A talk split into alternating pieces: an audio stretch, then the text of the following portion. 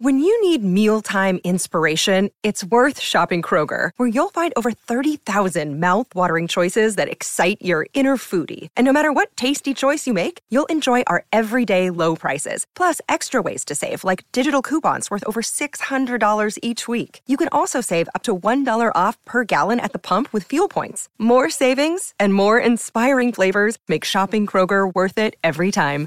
Kroger, fresh for everyone. Fuel restrictions apply. If you're struggling to lose weight, you've probably heard about weight loss medications like Wegovy or Zepbound, and you might be wondering if they're right for you. Meet PlushCare, a leading telehealth provider with doctors who are there for you day and night to partner with you in your weight loss journey. If you qualify, they can safely prescribe you medication from the comfort of your own home. To get started, visit plushcare.com slash weight loss. That's plushcare.com slash weight loss. Plushcare.com slash weight loss. So we're all living inside of our own perception box. It's dark in there. It doesn't actually see or hear anything. It's just a series of signals. And each brain, you can think of it like a thumbprint.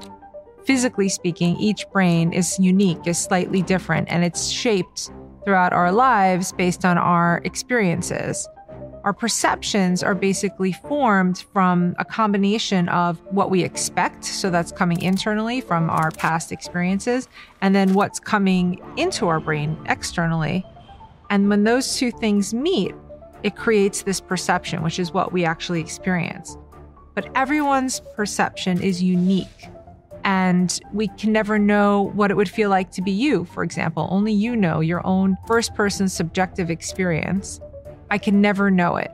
And although we might have similarities, there's also these differences that create our own box that we perceive the world through.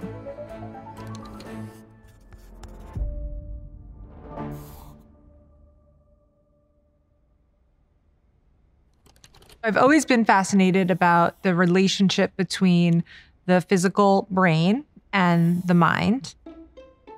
My big question was trying to understand the neural basis of our conscious perception. So, everything we experience from the moment we wake up to when we go back into a deep, dreamless sleep, how does the brain create these subjective experiences that we have, our feelings, our thoughts, emotions? Our minds are shaped by our prior experience. So, as these neurons start forming connections, and as you go through life and have experiences, it's a pruning process. So it's actually strengthening the important connections and allowing the other unimportant connections to kind of wither away. And then you start to develop a more defined structure.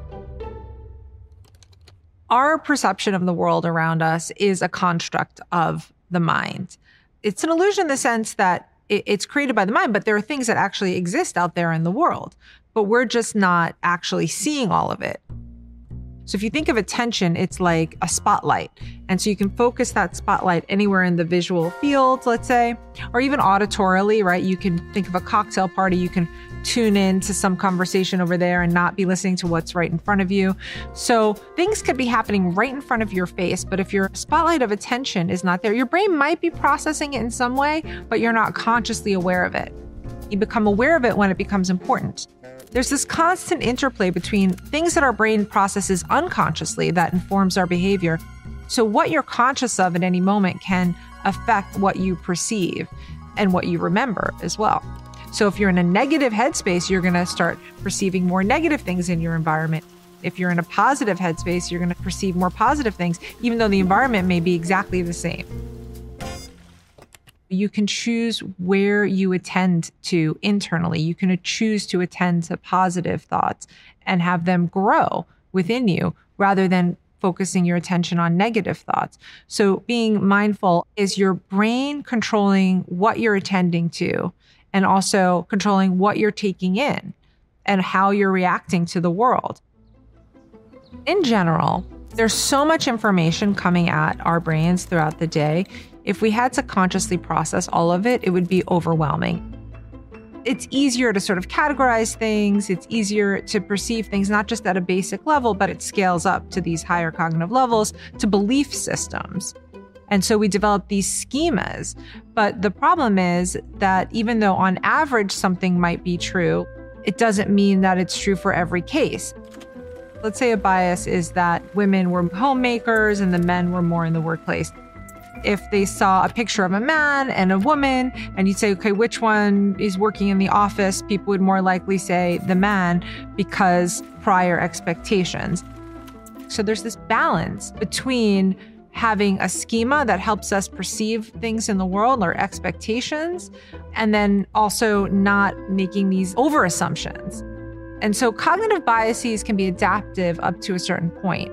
So if you change the inputs enough over time, you change those unconscious biases. I notice a lot of like commercials for laundry detergent and stuff. It's like the man at home doing the housework, you know, which I love because that is reprogramming the brain to kind of counteract those biases. If we can figure out ways to either expand this box that we're living within, we are better able to connect with other perspectives the more you can understand. And also knowing that you live within a certain kind of perceptual box can create potentially the impetus for you to develop or try to work on developing more empathy for others who are living inside their own perception boxes. We're all work in progress until our very last breath, and there's always room for change. Nothing is set in stone. I've had people come to therapy in their 70s for the first time because they say, you know, I, I've been depressed my whole life and I don't want to die without having experienced joy and happiness if you change your perspective, it changes how you experience the world. And life is full of pain. That's part of the journey. But being able to contextualize that and weave it into your life narrative is something we can all do. So, knowing that our perception is an illusion, our sense of self is illusion, all of it is an illusion in the sense that it's a construct of our brain. Our brain is creating this for us. And given that, that's an opportunity because we can have some control over how our brain perceives the world. And that's where the power lies.